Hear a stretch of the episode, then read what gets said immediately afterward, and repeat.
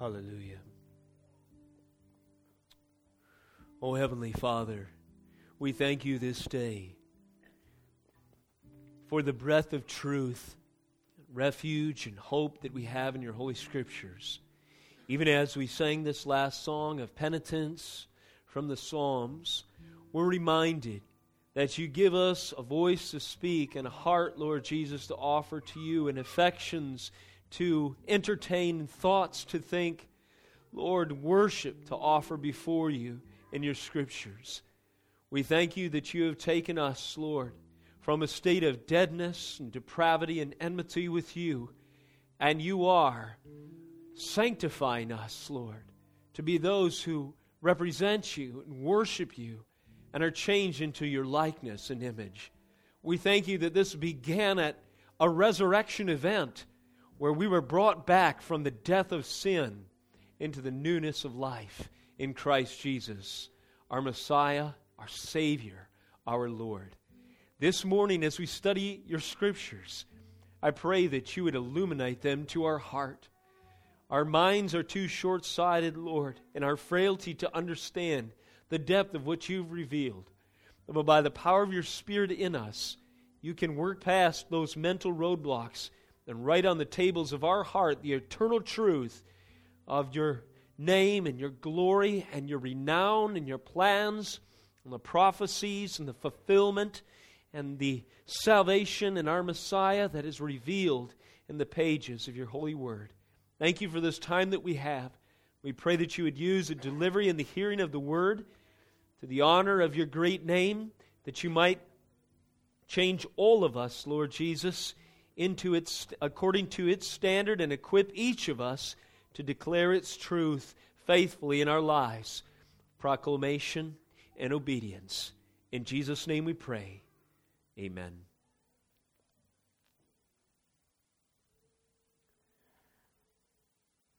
What a gift and grace this opportunity is for us today to study God's Scriptures together and to worship together in one accord on account of what Jesus Christ has done for us.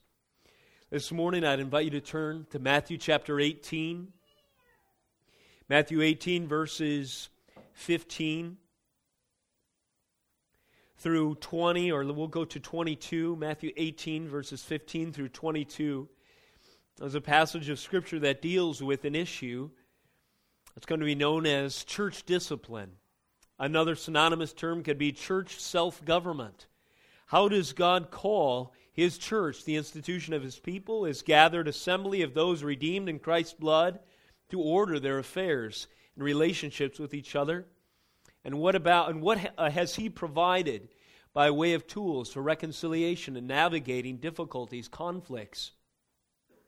We still deal with the remnants and effects of sin in this life, even post regeneration. But God has not left us without effective tools to navigate the sometimes muddy waters, the conflicts in our own souls and our predisposition toward selfishness, so that we might act in loving ways one toward another. But it is imperative for all of us and His church to return to the uniform, unchanging standard of His holy word so that we might, by this rule of faith and practice, have our interaction with one another set aright so that agreement is possible in Christ's Word and not just on our own feelings, emotions, and impressions. So let's read His Word together. Stand with me, if you would. And let us read Matthew chapter 18, verses 15 through 22. If your brother sins against you, Go and tell him his fault between you and him alone. If he listens to you, you have gained your brother. If he does not listen, take one or two others along with you, that every charge may be established by the evidence of two or three witnesses. If he refuses to listen to them, tell it to the church. If he refuses to listen even to the church, let him be to you as a Gentile and a tax collector. Verse 18 Truly I say to you, whatever you bind on earth shall be bound in heaven, and whatever you loose on earth shall be loosed in heaven. Again I say to you, if two of you agree on earth as touching anything they ask, it will be done for them by my Father in heaven. For where two or three are gathered in my name, there I am among them. Verse 21 Then Peter came up to him and said to him, Lord, how often will my brother sin against me and I forgive him? As many as seven times? Jesus answered him, I do not say to you seven times, but seventy times seven. This is the infallible Word of God. You may be seated. The title of this morning's message, drawn from these verses, is How to Press Charges. How to press charges. That, of course, is legal language in our culture. If someone has wronged you and you feel that it's justified, you bring evidence to a court, and thus the proceedings are called pressing charges. There is a recourse for pressing charges in relationships within the church, and Matthew 18 gives us that basic formula. How do we press charges in the church? Well, we see the context and we see the basic principles laid out before us in this section of Jesus' delivery in the Gospel of Matthew. Remember, the Gospel of Matthew presents us with discourse number four in Jesus' teaching. Five big blocks of Jesus' sermon material are recorded and become the kind of framework around which this gospel is structured. And now we're here in the center of Matthew's discourse, or Matthew chapter 18, which includes discourse number four. And we can see very clearly that the theme of this discourse is the church. And the church has been alluded to, to, to of two or three witnesses. The standard of offense emphasized here is objectivity. It is not, this is a great bane on the church today. It's a, it's a great blight in our relational interaction that we've allowed selfish psychosis and psychological ideals to creep into our value system, church. Oftentimes, we consider an offense legitimate just because of the way something makes us feel. I mentioned this more than once. It's not original to me. It's certainly a scriptural principle, I would say, but I've gleaned it from John Piper. He, I think, insightfully said it this way If we reserve the right, we even talked about this a bit this morning, or in morning prayer, if we reserve the right for ourselves to define sin according to how we feel about something, what does that make us? Well, consider this question What is sin? The confession says a sin, sin is the transgression of the law of God. If sin, by definition, its intrinsic reality and essence, is that it is breaking the law of God, and we want to take reserve the right to define sin, what does that make us? It makes us God we set ourselves up as the new lawmaker. It doesn't matter if there's evidence, we tell ourselves. It doesn't matter if there's two or three people that can testify to the wrong. I feel a certain way. And by the basis of my feelings, I deem that this is an offense and something must be done about it. That is illegitimate. A biblical offense, one that is truly one that needs to be dealt with, meets the standard of objectivity where it can be testified to by something of evidence and more than just one person. Not subjective individual emotion, but again, the Word of God applied to the situation. Not just the way we happen to feel about something, because that may be simply a misunderstanding, or we it may have, in our uh, sens- in, in our sensibilities, in our misjudging the situation, we might have considered the motivation of something coming our way totally different than what was intended by the object of our animosity. This is, of course, corroborated by apostolic application as well. That is, the commandment not to move forward in these cases without a testimony of the ability to have two or three witnesses. We've covered this in preaching in this in the, our last year as we move through Second Corinthians. But the pro, the problems in the Corinthian church certainly abounded, and there were many opportunities.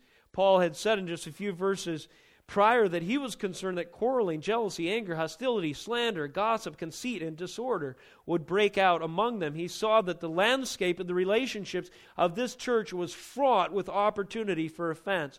I fear that when I come to you, again, he says in verse 21 of 2 Corinthians 12, my God may humble me before you, that I might have to mourn over many, those who have sinned early and have not repented. And then here's this list of indulgence, sins of indulgence, impurity, sexual immorality, sensuality that they have practiced. He says 13:1, this is the third time I'm coming to you. Then here it is. Every charge must be established by the evidence of two or three witnesses. He encourages people rather than be so excited about uh, examining your brother to examine yourselves. Verse 5 Examine yourselves to see whether you are in the faith. Test yourselves. Or do you not realize this about yourselves that Jesus Christ is in you, unless indeed you fail to meet the test? The weight of biblical instruction to us is to consider our own heart. I don't know what the percentages are, but I would say at least 90% to the 10% of our concern about others' hearts towards us or others' actions towards us. In our sin, we are more prone to consider far more majority of our thought process given judging the way others are approaching us than considering our own frame of mind. And Paul's saying once you get these reversed, you have a prescription, you have a way forward for functionality in this church. But so long as you keep charging each other arbitrarily without the testimony of two or three witnesses, there's going to continue to be quarreling, jealousy, anger, hostility, slander, conceit, and disorder rising up among you. 2 Timothy 5:19 also commands that two or three witnesses be brought. But finally, under process and jurisprudence, I want to turn you to Deuteronomy 19. Because where does this idea of two or three witnesses come from? Well, Jesus is incorporating an Old Testament standard of justice.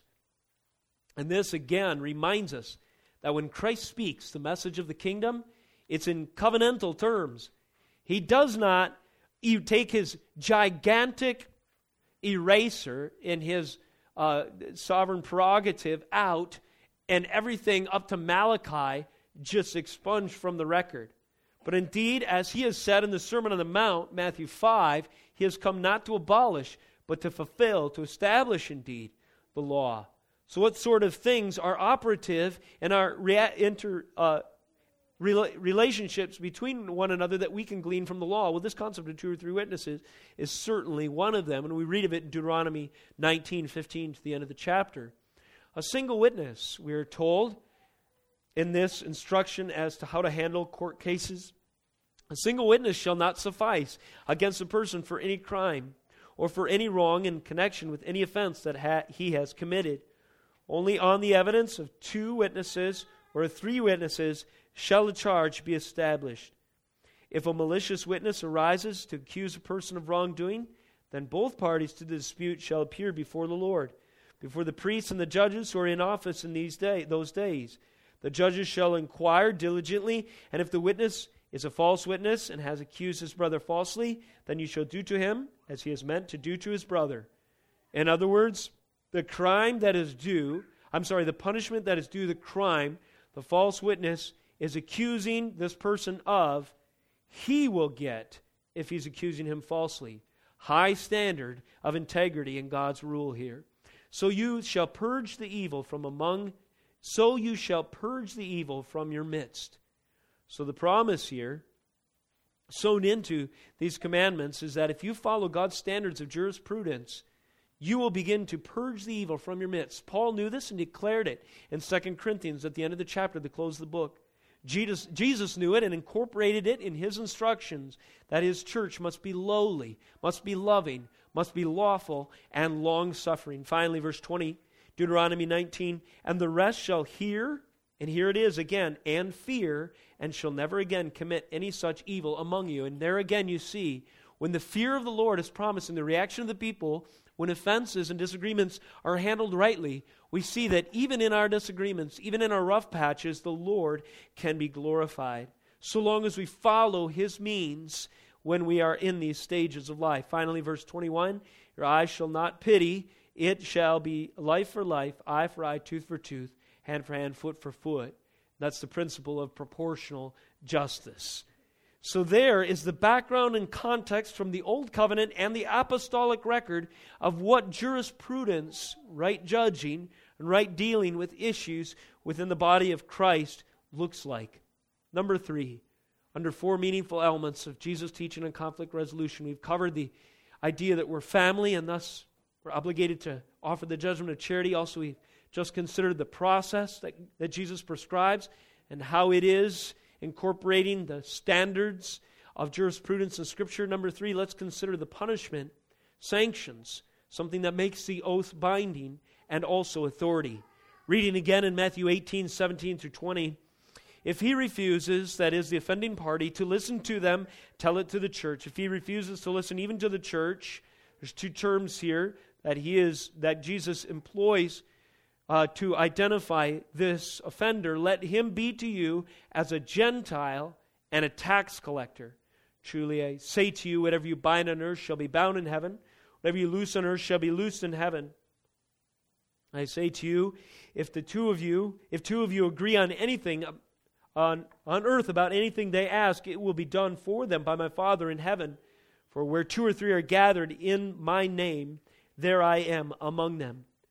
First of all, consider this Gentile and tax collector as two terms of identity, metaphors, if you will, to uh, describe the person who has made an offense and is unrepentant, a legitimate offense, is found to be such after going through the process of biblical jurisprudence. Consider these terms, Gentile tax collector, and also consider the sanction or the punishment, excommunication, which is they are no longer allowed within the fellowship of the believing community. Historically, in churches that have tried to be faithful, endeavored to be faithful to Christ's commands and the apostolic application of these truths, there have been three stages of punishment, and roughly speaking, these are in place as a framework to deal with abuses within the church. The first stage is to admonish, simply to bring the word of God. As Paul says, that it is sufficient for rebuke, for repute, uh, for rebu- rebuke and reproof, for instruction and training of a young man in righteousness. That's step one. We admonish and encourage with the Word of God, rebuke and instruct according to the standard of the Scriptures. Step two, there can be an intermediary step that some have taken, which is to exclude from the Lord's Supper for a time until repentance is evident. And this is as, has been called the fencing of the table, as it were. And number three, if these do not prove persuasive to draw this individual who is in his sin to repentance, the third stage is expulsion or separation from fellowship, excommunication. And it was written in the notes in my Bible, and I think this is a great summary statement. In conclusion, then, ultimately, the only sin warranting excommunication what is the only sin ultimately that separates any church attendee from membership in the body of Christ? It is unrepentance. Unrepentance. When the Word of God is clearly brought to our clear infraction, our clear sin, and we do not repent, that is ultimately the only sin. The final uh, parting of ways then becomes necessary. Think of what that means for us. To the degree that someone repeatedly stumbles and falls, annoys us to no end because of their idiosyncrasies, their besetting sins, their predispositions to all kinds of behavior. Yet they come back and they tell you, I was out of line. I apologize once again. I hope I don't have to do this again, but don't be surprised with my track record if I don't call you in two days with the same thing. What are you obligated to do? Well, the verses following our section here tell you as much. How often should I forgive? Seven times? Peter probably thinks that's a pretty high standard. Christ says 70 times 7. 490, which is to say, indefinitely. And so, we are called to suffer with one another no matter how long our sanct- and arduous our sanctification process is no matter how unruly and crazy our children are running around the church. And we are called to do it with patience and endurance, no matter the cost. And that is a privilege.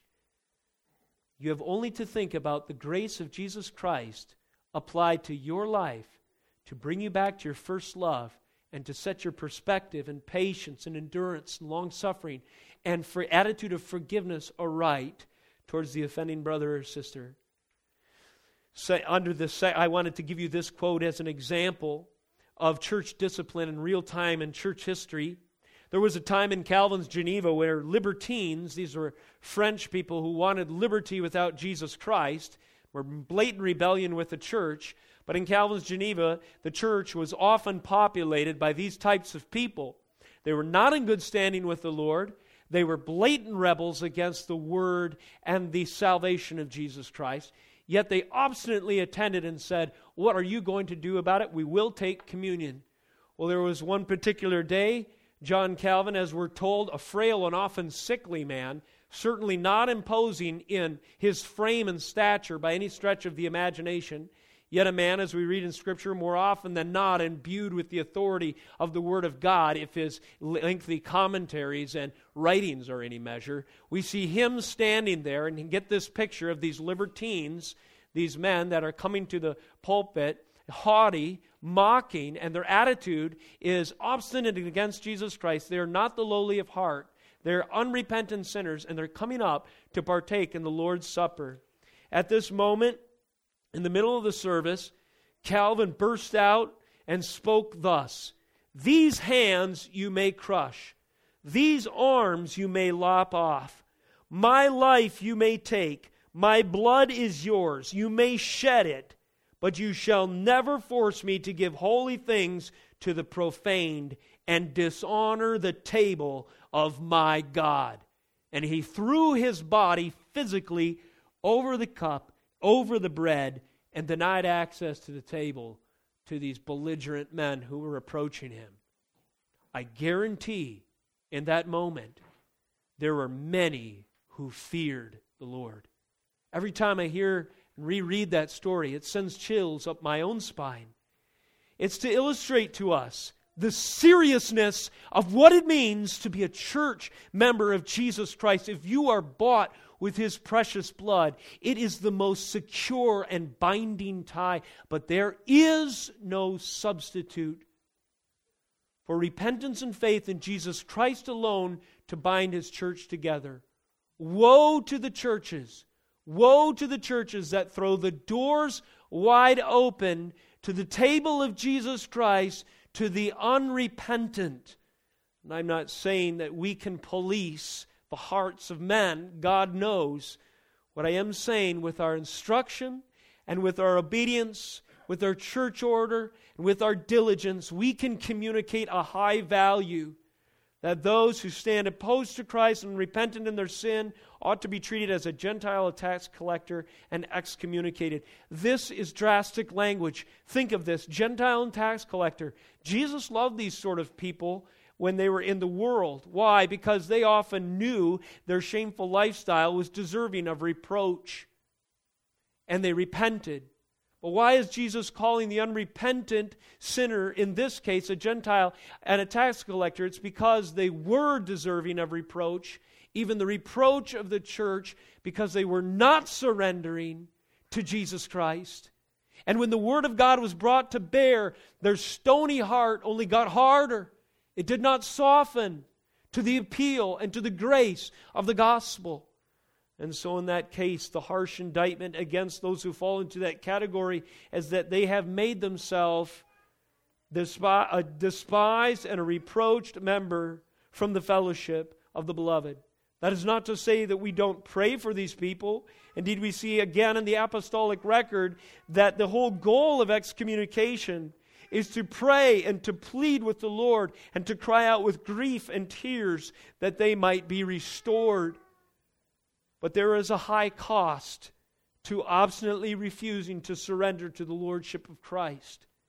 A high cost indeed. I often wonder these days if we even think it's a high cost. If someone said, You better get your life right, or you can never go to church again, the average American might respond to you, Hey, man, it's a privilege to any pastor that I attend his church. Hey, you know, like people in the pews, money in the offering, that's my right to grant, and it's his privilege to receive. Wrong. Wrong. Pastor is not Lord of the church. He does not front a business model. He does not market this operation to some demographic where the customer is always right.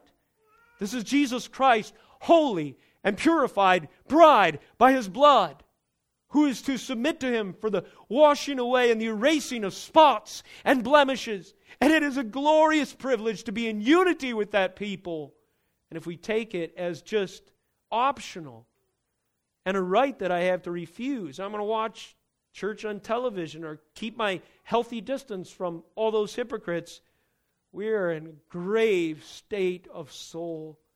We are rendering ourselves a Gentile and a tax collector. We're excommunicating ourselves from the grace of Jesus Christ that comes through the assembly of the beloved. And I pray that those who struggle in that deceptive frame of mind would realize, would realize the danger of that state. And as they do, and as they repent, that they would realize the great blessing and privilege of joining together in sweet communion in Jesus Christ as His blood bought bride. And I hope that's all of our attitude this morning. Secondly, under sanctions and authority, there is strong language that Jesus also delivers to communicate that what the church does, if it follows God's scriptures, is authoritative. It's serious. Whatever you bind on earth, verse 18, truly I say to you, whatever you bind on earth shall be bound in heaven. Whatever you loose on earth shall be loosed in heaven. Again, I say to you, if two of you agree on earth about anything they ask, it will be done for them by my Father in heaven. For where two or three are gathered in my name, there I am among them. This is chapter 16, verse 19, expounded, where Peter, as a representative apostle, received the metaphorical keys of the kingdom. Jesus said, I will give you the keys of the kingdom of heaven, and whatever you bind on earth shall be bound in heaven, whatever you loose on earth shall be loosed in heaven. So we see here then, in the context, that binding and loosing is related to the idea of overseeing doctrine, rightly dividing and preaching the holy word of God, and also imposing discipline where necessary.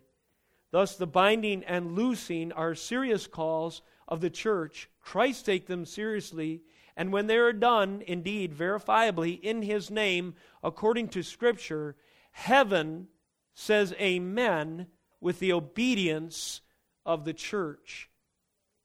Finally, the authority and the name of Christ is such that he stands in heaven like a notary public, if you will. What is a notary public? Well, in our legal system, it is an official witness, someone who has authority to certify the authenticity of this oath or this covenant or this legal transaction that's taking place.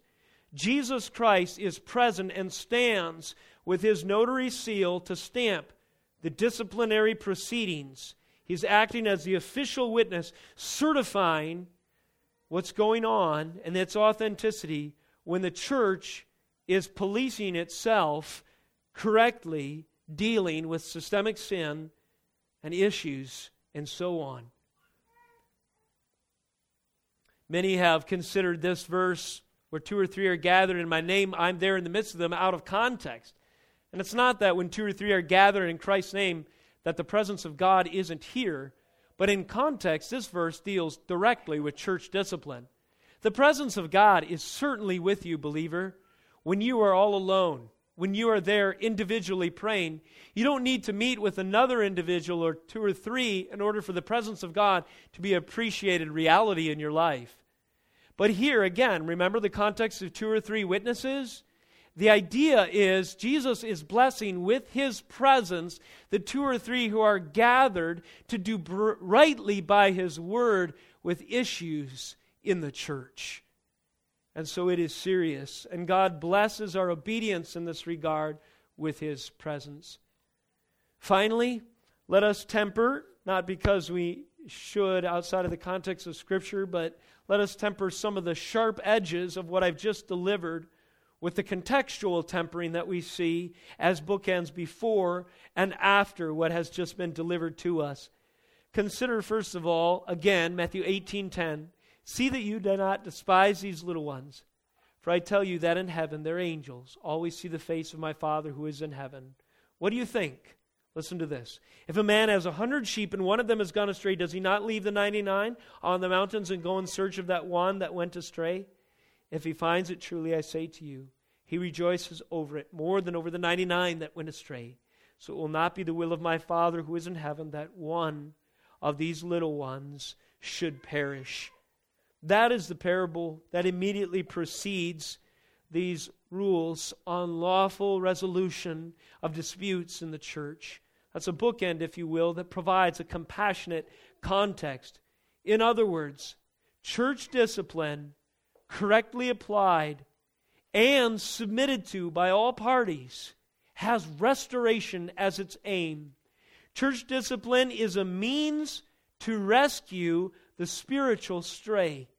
Church discipline can be the very means to bring that one lost sheep who is wandering in his obstinance and his own will away from the comfort of the fold back into the fold.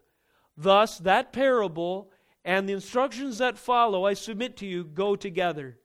We see in Galatians 6 1, you who are faithful, I believe, is the term restore the brother who's gone astray. We see also 2 Corinthians 2 5 through 11. There is very distinct and gross sin that's been cons- committed to the degree of incest. Yet upon repentance, Paul commands the church, charges them to forgive, to comfort, and to affirm. Thus, discipline, both the apostolic record and the context here, has restoration as its aim. It is the shepherd's crook and the rod that reaches out to guide the sheep, to bring him from the precipice, though he may be journeying through the valley of the shadow of death. Secondly, in this effort, we are commanded to have tireless grace. I was going to use the word indefatigable because it's fun to say. Indefatigable, I taught that one to Justice. It just means you cannot grow weary. You can't be tired. I've been working on simplifying my messages some, yet I couldn't resist interjecting that word. Tireless grace. Listen again, Matthew 18 21. Then Peter came up and said to him, Lord, how often will my brother sin against me and I forgive him? As many as seven times seven? Jesus said to him, I do not say to you seven time, times, but 70 times seven. As many as seven times, Jesus said to him, Do not say to you seven times, but 70 times seven this 490 illustration in the context in context illustrates to us that when we are working through difficulties in our lives and difficulties in the church that the call is that we are to have tireless grace. And if we grow weary in well doing we pray for his holy spirit to sovereignly bolster our efforts to give us strength. And where do we go? We go to his prescribed means we go to prayer. We go to counsel with believers. We go to accountability with a brother. We go to disciplined reading of the Holy Scriptures, prayer meetings together in His church.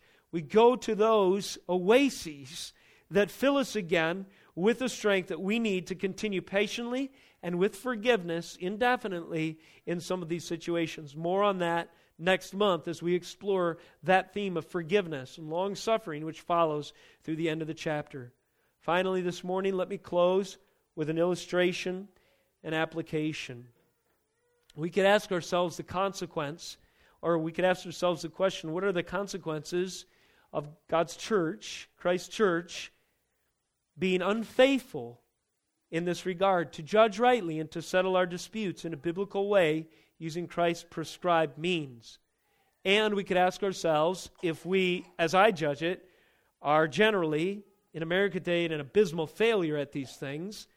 Are we experiencing some of these very consequences in our midst today? I think the answer is absolutely yes to both. There are consequences, and we are experiencing them. You know, years ago, when the uh, Roman Empire was in a state of decay, pagan systems of jurisprudence had fallen apart, and the people, though they did not confess Christ in many cases, knew they could not trust justice to be delivered to them through the local magistrates, to begin to beseech the church. The salt and light's effect was particularly dramatic in this decaying society. We, I submit to you, in the future, if present trends continue, have the same opportunity. But are we meeting that standard? Are we judging between ourselves rightly in such a way that onlookers, even the unbelievers and pagans, might look at the church and say, Boy, that was wisdom that was common sense applied. They seem to use a standard that is not arbitrary and objective. Perhaps they can help me with my ethical dilemma. Would that that would be the case. It could be the case even now, because as you read the headlines that come out each day, courts are proving, again, a dismal failure at adjudicating court cases rightly. They're shooting from the hip. They're totally arbitrary. They don't know what the standard of righteousness is. They don't know where law comes from. And they're ruling com- in complete lawless nonsense. So it is incumbent upon us to shore up our efforts in that regard. Let me submit to you that one consequence of the breakdown of the church's role and responsibility in rightly adjudicating our relationships, you can look no farther than the ubiquitous, that means just commonplace divorce in the church. It's the same as in the world. This ought not be. It ought not be named among us the way it is in the world. Why is this the case? Well, oftentimes when things get rough in relationships, we can't settle disputes between each other as spouses, we run to the courts of the pagans instead of seeking arbitration through the church.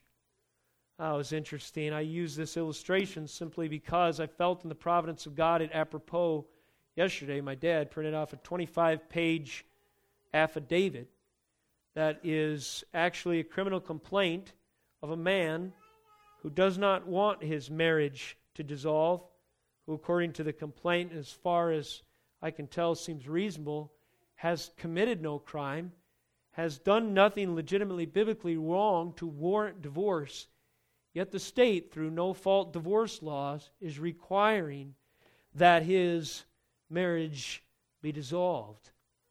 And I read through this and I realized this man has spent four years in prison on principle. And I wondered to myself, could it be that the pain that these 25 pages represent which is just one among thousands and thousands, perhaps millions, broken relationships, could be in large part due to the church's negligence in dealing rightly, in dealing well, in raising the standard of biblical jurisprudence in our own situations that we have among us. In the context of our frayed culture, thus, in conclusion, let us pray for the church to salt and light this depraved world with our just arbitration of offenses. It might just be that the judiciary of this nation, as it continues to implode, pagans might seek out once again the institution, namely Christ Church, that is entrusted and commissioned to rightly divide the preeminent law book of all of history, the inscripturated Word of God, the Bible, which was written by the judge of the living and the dead. We certainly have no excuses for not following the rule of faith and practice and righteousness. Let us pray that we would repent in this regard and the Lord would equip us for this call. Dear Heavenly Father, I pray in light of your scriptures that you would strengthen us. We're just a small corner of your church that covers this globe. But we need to be faithful as far as it depends on us and far as it is needful to diligently apply your word, even when it's difficult. I pray that you would give us grace indeed to do that. Give us grace, especially to be long suffering, Lord, as we deal with our easily offended souls often, and also the offenses that sometimes freely come in a fallen world. But let us do so in a way that would evidence and would manifest the superior love of Christ and forgiveness motivated by meditation and the experience of the reality and purchasing power of the blood of Jesus Christ shed on the cross for our sins. In all that you might be glorified, dear Jesus, your church would be strengthened to pro- and your church would be strengthened to proclaim your holy name. And it is in the name of Jesus Christ we pray. Amen.